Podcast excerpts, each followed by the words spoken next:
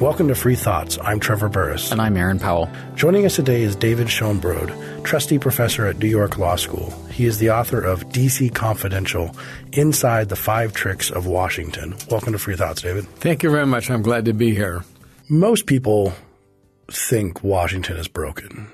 Right. At least in my experience, and we watch television and tell shows about Congress and polling.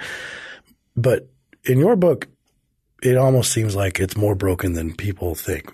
Do you agree with the, even as broken as people think Washington is, it's it's worse than they imagine. Yes, it is. I agree. And the reason that the book shows it to be worse than people think is I try to explain why it's broken. I mean, we know that Washington doesn't work for us. The polls show that overwhelmingly. We know that politicians are tricksters. What I try to do in the book is explain how they get away with the tricks, even though we know they're tricksters. And uh, and the problem with the tricks is that they take credit for rosy promises, get credit for rosy promises, but manage to shift blame for the bad consequences. That's why government's broken. So how do they do it? Well, they get away with these tricks for the same reason that musician, magicians can seem to pull rabbits out of hats. We don't see the sleights of hand. So what the book is really about is the sleights of hand through which they get away with promising us the, the sky and give us dirt instead.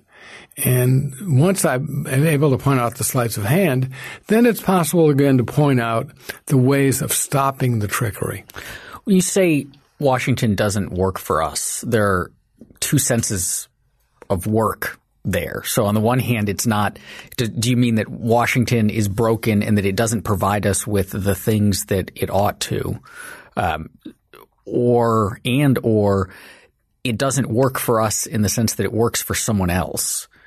Um, that when it's when it's doing its thing, it's doing it in the service of someone else or some other set of desires than us, the voter? Aaron, that's a good question. I think it doesn't work for us in three senses. Sense number one, the statutes they pass are not designed to do good for us. They're designed to make the politicians look better. And this is a fault of both the left and the right. So this is not a left versus right thing. It's an us versus them thing. Second of all, the tricks allow them to take support from businesses, from unions, all kinds of advocacy groups, do favors for them in return for that support, but avoid blame for the bad consequences for us of catering to these special interests. Third, it doesn't work for us in the sense that most of the time that politicians spend, I'm talking about members of Congress here, is on fundraising and PR, not legislation. Guidelines presented by the Democratic National Congressional Committee to incoming freshman legislators suggested spending two hours a day on legislation, four hours a day on uh, fundraising, and many more hours on various sorts of PR given that they're only here three days a week in Washington, that means the average member of Congress spends less time on legislation than an amateur golfer does on the, uh, spend on the golf course in weekends. And they also might be golfing too, so that would even compound yeah, the that's problem. Right. Yeah, that's you never right. even know. It's so good to know we have a president who's an avid golfer, like his predecessor. I know it's been a, it's been a trend for a while. I feel like uh, one thing you say in the book that I found to be very interesting is something that I've made a point to to people, especially outside of the Beltway, is that there's more agreement in Washington amongst policy people uh, than many people would think. That you, you get a bunch of Cato scholars and a bunch of people from the Center for American Progress, which is a, a liberal left think tank, and say, okay, you guys have despotic power of the government for 10 days and you have to vote. You can put things in, in place that get 90% votes from both people. And there would be a lot of things that they, we would agree on with them. And, and, uh, and even if you made the consortium bigger, that it's, there's a lot of problems in Congress, but in terms of things to fix, there's a lot of agreement. I agree with that absolutely. I, in the book, I discuss a book by Ralph Nader that makes just that point that left and right agree on a, on a whole bunch of stuff. The reason that the politicians don't is because the trickery allows them to take extreme positions without dealing with trade-offs. So, for example, members of Congress could say, I'm against pollution killing children. And then other politicians, and sometimes the same one will say, I'm against regulations killing jobs, right? And so that, are avoiding the necessary trade-offs, the inevitable trade-offs between environmental protection and the economy, which allows them to take extreme positions, which leads to uh, a kind of schizophrenia in government. And it's that schizophrenia that creates the polarization that in turn causes the gridlock that keeps Congress from resolving issues that need to be resolved. Should libertarians, sometimes we like to talk about that it, gridlock is not that big of a deal, that uh, not that big a deal if Congress can't get things done.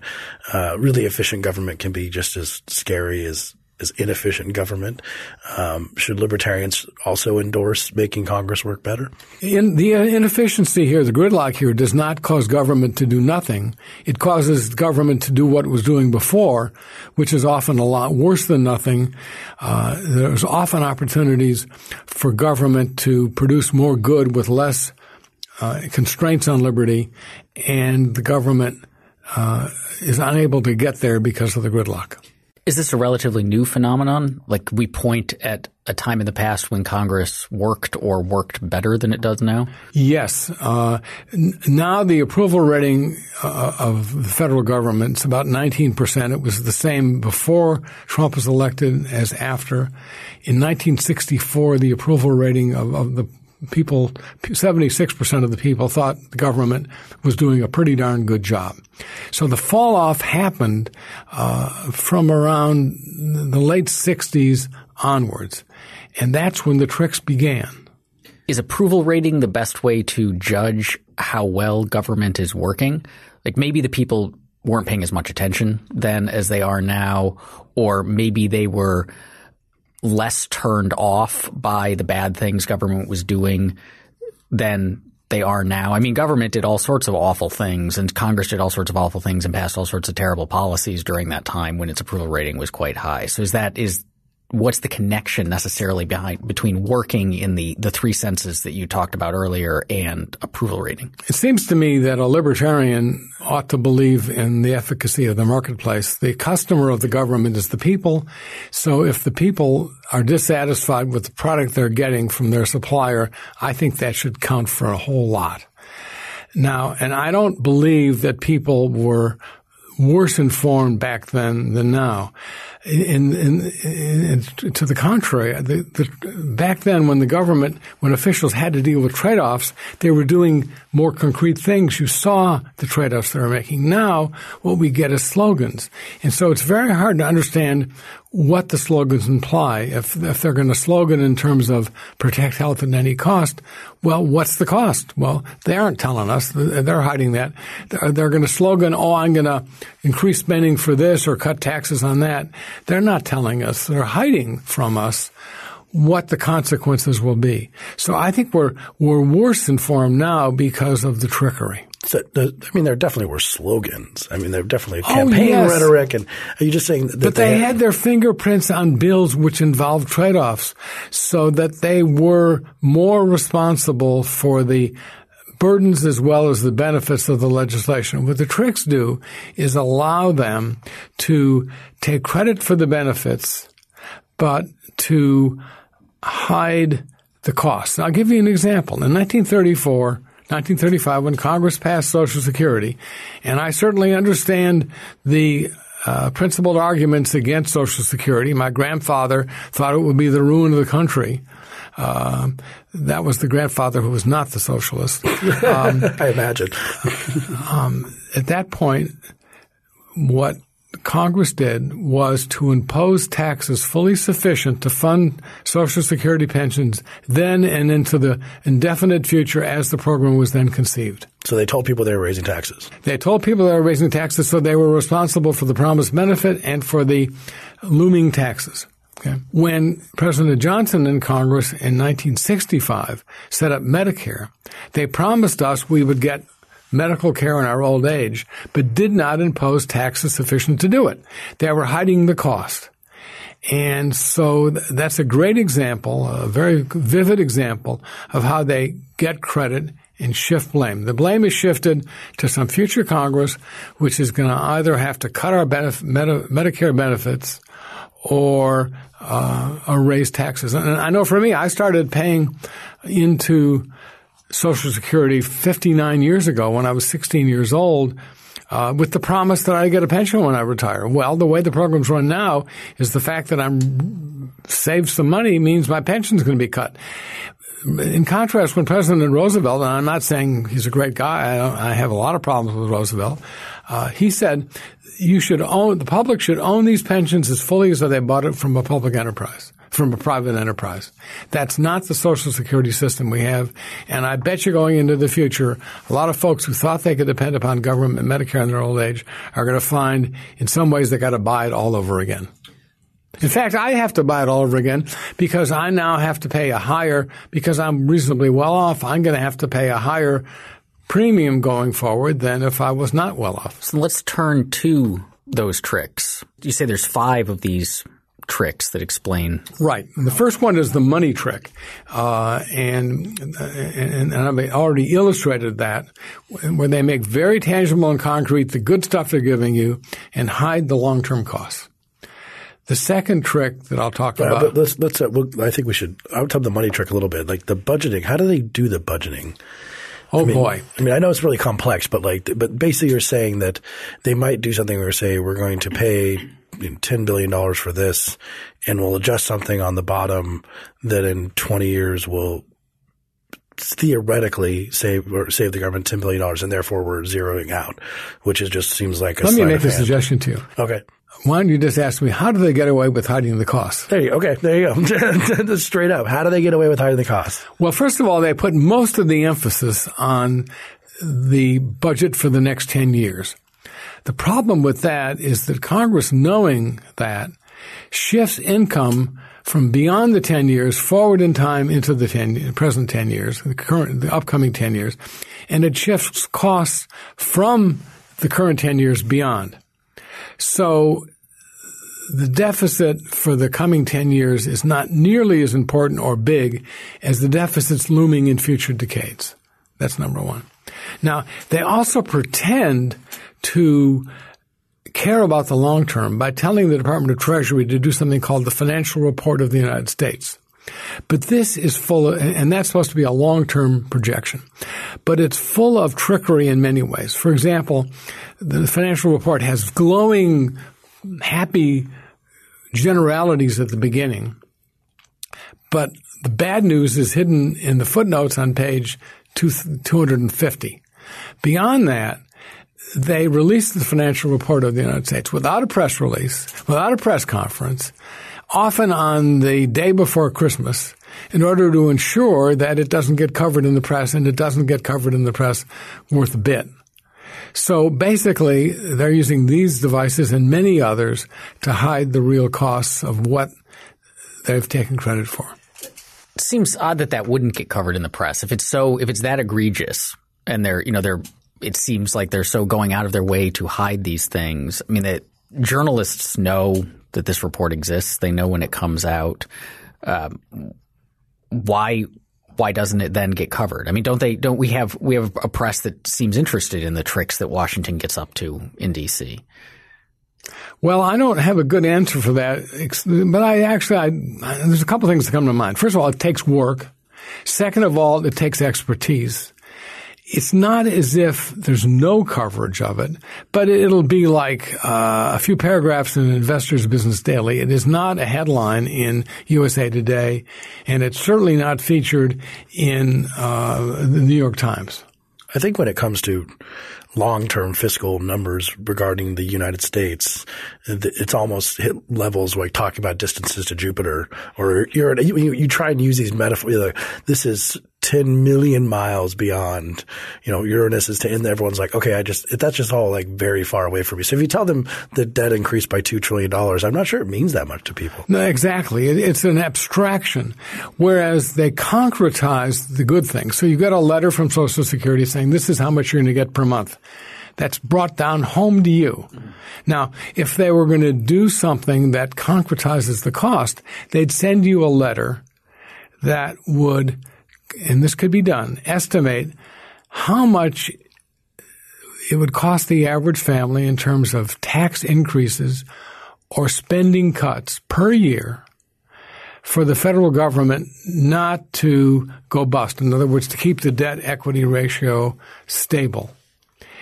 And then there ought to be a calculation, and that letter also ought to say that due to the actions of Congress in the last two years, this is how much that figure has gone up or gone down. Now, once you have that, you could hold your representatives accountable for their votes that did that. Whereas, you know, who could you blame for the debt? I mean, that has to do with the actions of thousands of representatives over many years. Beyond that, the letter ought to say that if Congress waits another year to begin opposing this annual cost on you, this is how much greater it's going to be. So then they'll be accountable for doing nothing on it, right? So it's like the specific versus the abstract. So that's, and, and in order to make that kind of calculation, uh, uh, and to really begin to make it concrete for the average family, it would take a lot of work, more, take more expertise than the average reporter has. And I'll tell you, in writing this book, I, I had to try to figure out how I could concretize. So I went to a fellow by the name of Jagadeesh Gokhale, who works for Cato. Yep, he was our former colleague, yeah. And I said, Jagadeesh, help me. And he wrote a, a paper. It took him, I think, over a year. And this is a PhD economist who's uh, analyzed this kind of thing before, uh, to, to do all the calculations. Uh, and he was hindered in the work because both Democratic and Republican presidents keep a secret of the budgeting projection program they used to make the calculations. So that's something else that would be in the, in, in, an obstacle for the average reporter. This is as much a dark secret, uh, probably a bigger dark secret than if the CIA kept it. And then Snowden, if it was the CIA, Snowden could reveal it. but there, it's kept so amorphous it can't be revealed. So then the solution to the money trick would be this transparency. Yes. And would be a more immediate and concrete scoring of bills so that you can say and and, and bring them to and bring it to the to the to the family mailbox so individual families understand what's going to happen to the average family. We can't tell you what's going to happen to your family because that would depend upon knowing how Congress is going to react to all this. But we can tell you what's going to happen to the average family. And that's a powerful enough message. I think last I heard it was to pay out something like sixty-two thousand dollars per person or something like that to pay off the national debt. And so it was. A, that's a. It was. It's a huge number. If Yeah, you did just get a bill in the mail. It's like, here you go. You owe us all this money in order to pay off the Well, debt that the we. thing is, we don't name. necessarily have to pay the national debt. We could we could be fin- fiscally solvent and prudent if we keep a debt to the end of time. What can't happen is the debt uh, income national income ratio can't grow, and we could calculate what it would take to do that. What would happen? What's the tipping point on the debt? Well, we don't know. We What- really what is theoretically the tipping point? What, what would happen for it to flip? okay. Not exactly where, but Okay. Well, if we got to a point where lenders would not lend to us, then we'd be bust. If we got to a point where lenders would not lend to our government unless uh, without much higher interest rates, then we'd have to really radically scale back spending and increase taxes far more than we otherwise would have to. Okay. Now, what that point will be is impossible to say and, and because it, it depends on so many factors, some of which are psychological. So we can't tell where the break point will be. But this we know, and this is from Dr. Gokhale. In the long run, government cannot pay out more than it takes in. Now, yes, it could borrow, but that means it's going to have to pay out more because it borrows. So, in the long, the long run spending has to uh, can't exceed long run tax revenue. Once we know that, we could calculate what the current policies mean in terms of revenue and spending, discount that to the present, and figure out how much you have to change that per year to make the two equal out. Then we could divide that among the population, and now we know the average impact per household. And then for the rest, it's just arithmetic. So that's what Dr. Gokhale has done. Moving on And to the government should do it. yeah. And the and, and and it's outrageous they don't. They require lenders under the Truth in Lending Act to do that when we borrow money. But when they borrow money on our behalf, they don't apply. They don't have a Truth in Spending Act. Well, I'm sure that there are people at NASA who are really good at using large numbers, right? Oh, Uh, yeah, there's there's there's good smart mathematicians who can calculate into the trillions. You so could you could do this with your iPhone. It okay, all would right. take a lot of tapping, but you could do it. Moving into the, the next trick, uh, which you call the debt guarantee trick, um, which uh, debt guarantee trick. What is that, and how does that work? Okay. The government, as we know from sad experience, guarantees the debts of too big to fail financial institutions and many other private debts as well. Now, when government began to get into the um, guaranteeing the deposits of banks back during the Depression, it limited the guarantees to small deposits. And it insisted on this limit for this reason that it wanted the banks to be subject to the risk that if they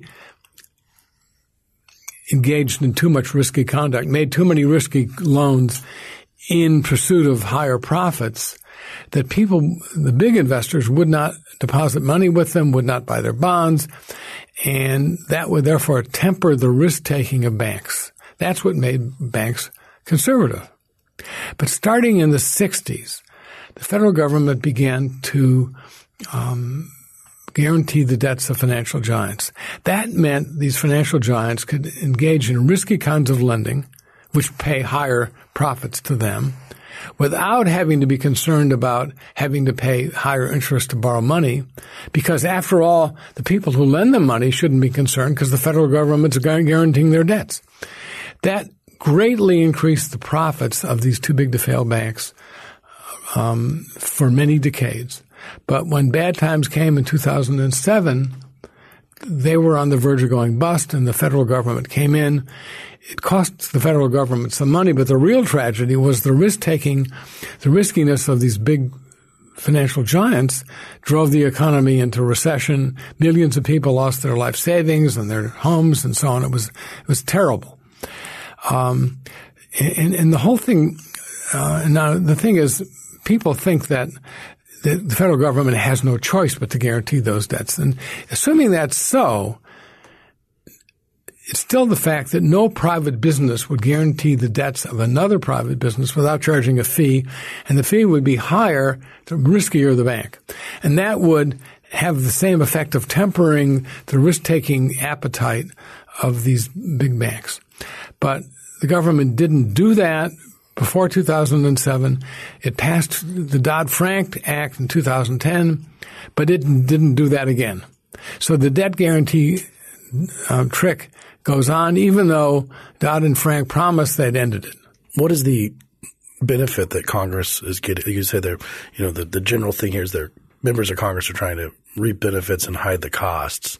Is the benefit here that they save the banks or, or like that? The benefit they get is they increase the profits of the banks, uh, which means the members of Congress of both parties get a lot of big campaign contributions from Wall Street financiers. Um, but they shift the blame for the financial crashes and the bailouts to whoever happens to be in office when the bailouts happen. So George Bush and whoever was in Congress in 2007 and 8, they took the blame.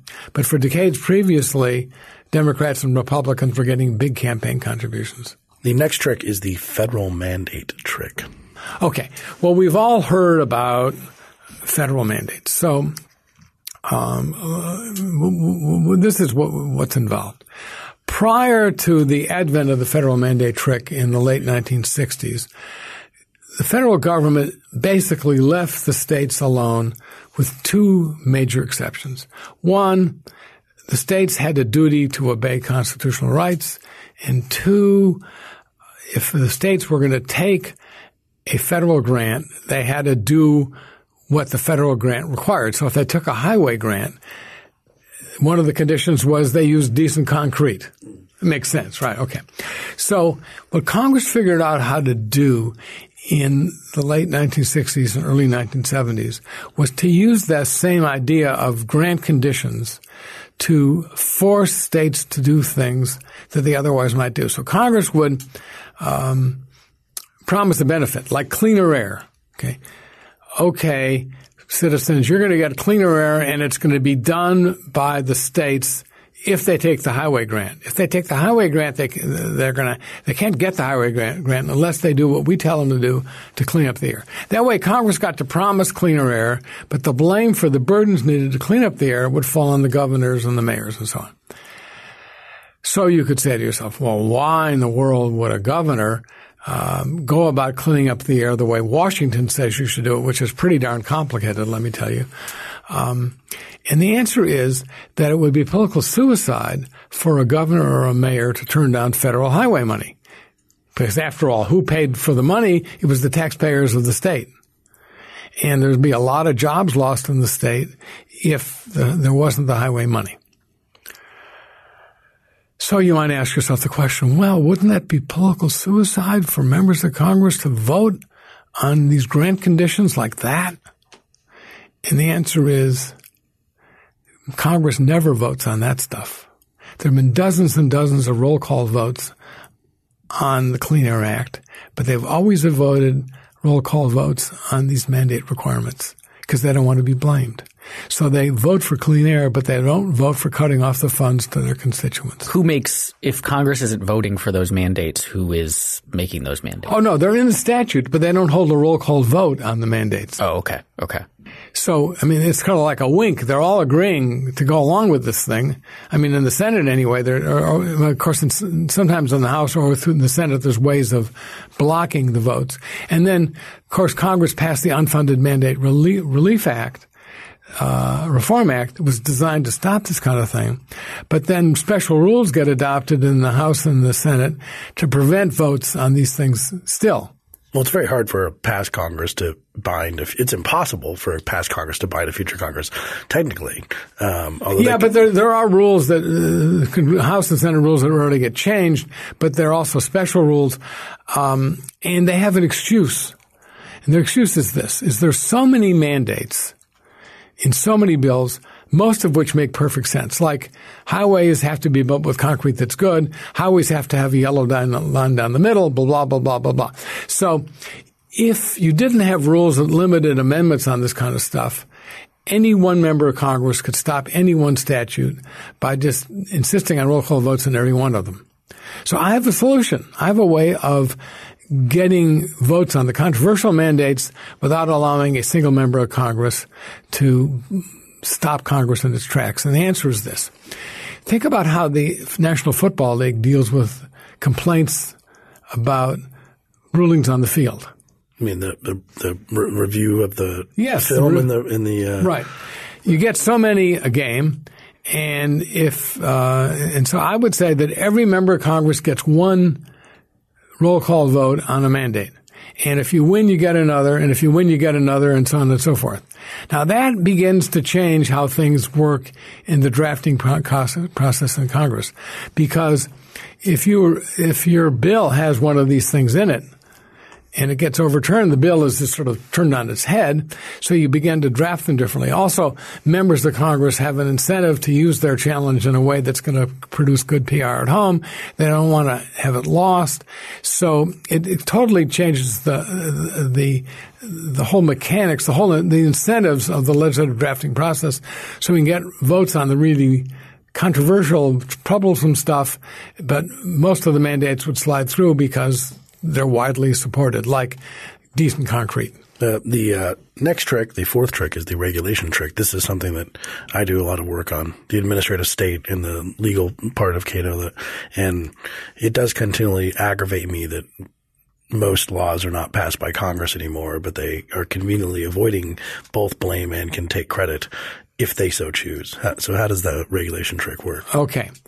Um, the way that regulation worked – until the 1960s was this, is Congress either passed the rules of law itself, the rules of conduct, which meant that Congress got credit for the benefits of the rules and blame for the burdens, or it handed the job over to administrative agencies, generally in very bland statutes, open-ended statutes that said, here's a problem, you solve it, which meant that the agency got most of the credit and most of the blame.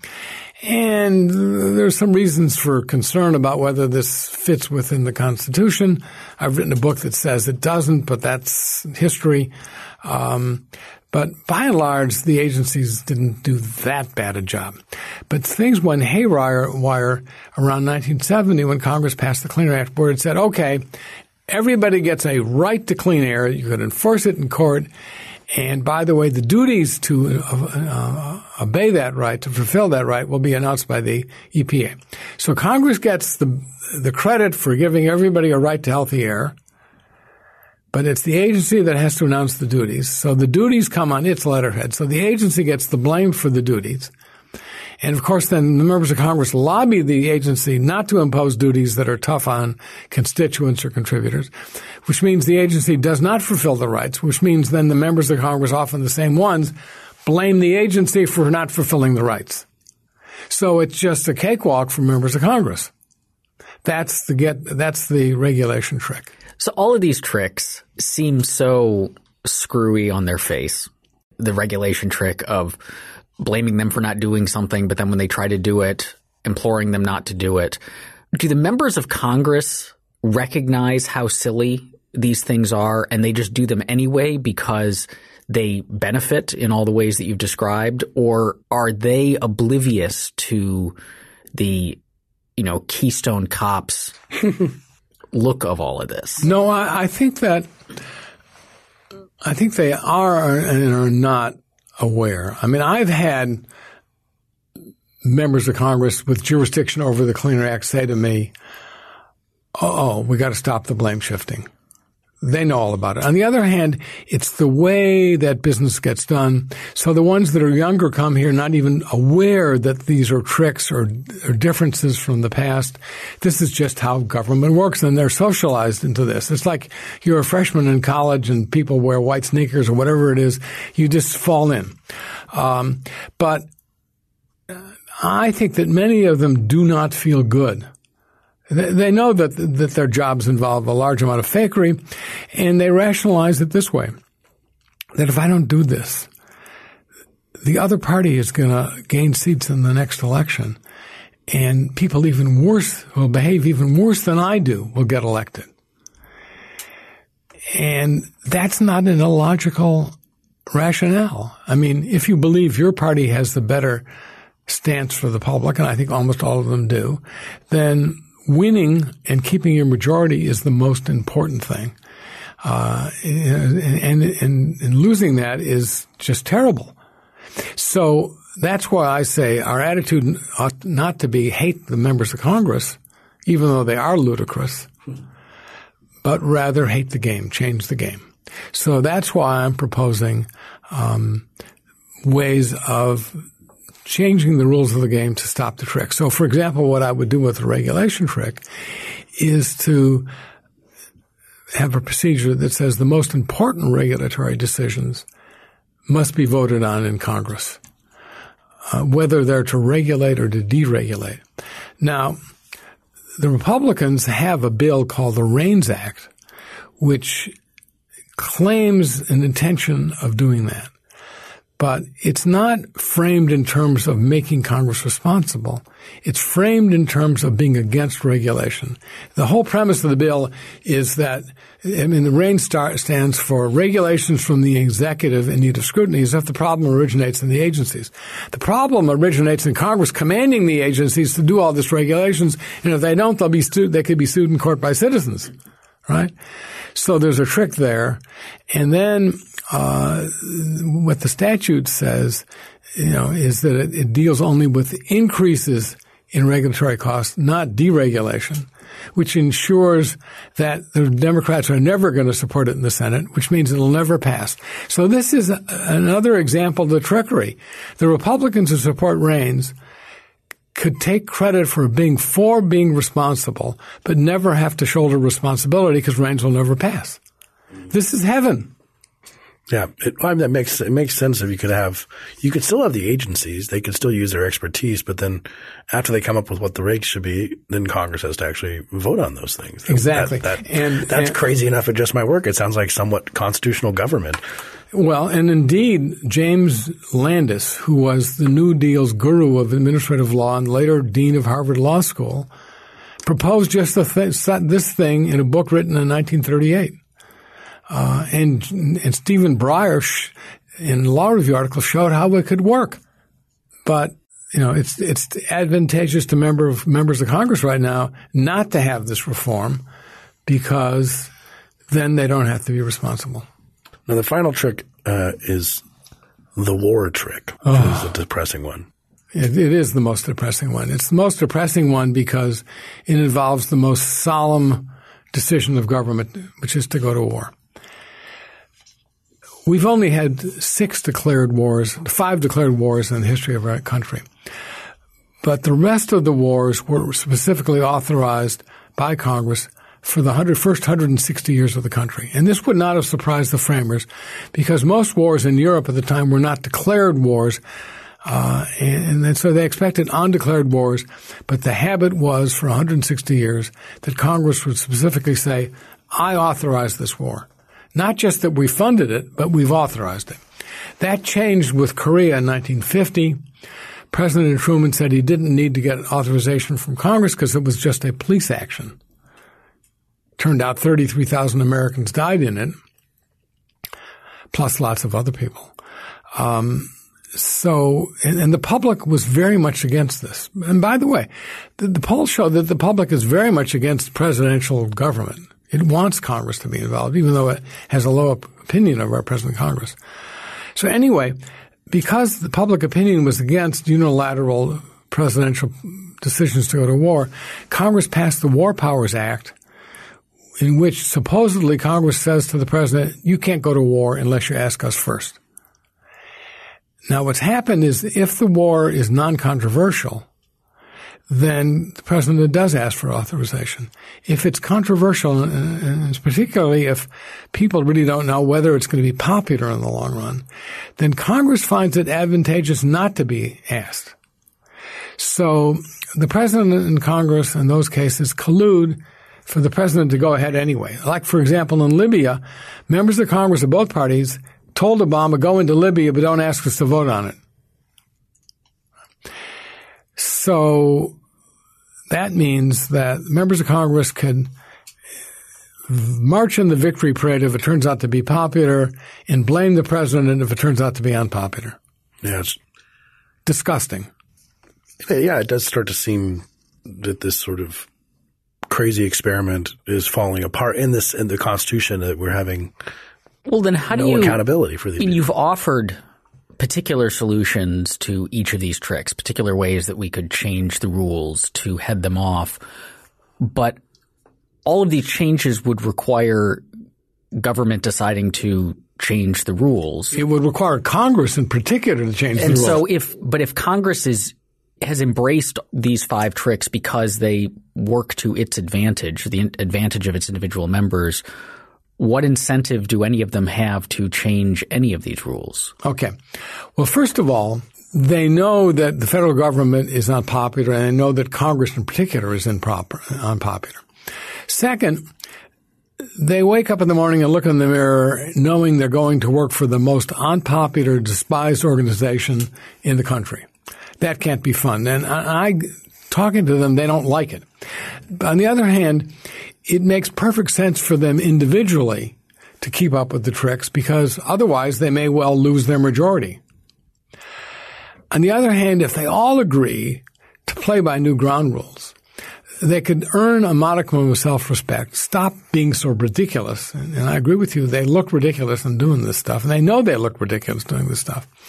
Now, but I think that in and itself isn't enough. But if, if we begin to have even a critical mass of citizens who started um, writing to their representatives saying, I'm for the Honest Deal Act. I'm for this kind of thing where the tricks get stopped.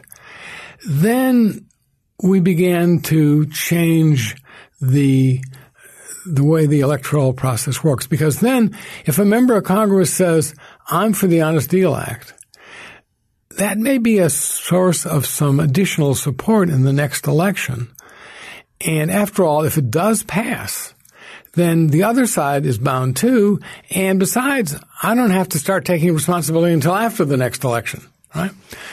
And then you can imagine it from the point of view of a state legislator who wants to be in Congress. So he, he uh, that legislator introduces in the state legislator legislature a state version of it. And by the way, the appendices of my book outline the Honest Deal Act. They outline what a state version would be. Say the state legislator introduces in the state legislature throws his hat in the ring or her hat in the ring for, for Congress and challenges the incumbent. Are you for the Honest Deal Act of the federal government or, or not? I am for it, right? That begins to provide a, somewhat of an opening. And so what I think the essential first step here is for um, people to go to my website, dc-confidential.org, and there's a, a, tab there, Take Action. It makes it, in, in, two minutes, you could send an email to your senators and representatives asking them to do the right thing. And if people begin to do that, um, I think we're going to begin to see people introducing legislation along this front. I've, I've had discussions in the last couple of days with some people in Congress who are beginning to work on this, but it's going to happen faster if folks at home get off their butt for a second or sit on their butt and go to the computer and send these emails, then we're going to begin to, I think, make some tracks. Thanks for listening. This episode of Free Thoughts was produced by Tess Terrible and Evan Banks. To learn more, visit us on the web at www.libertarianism.org.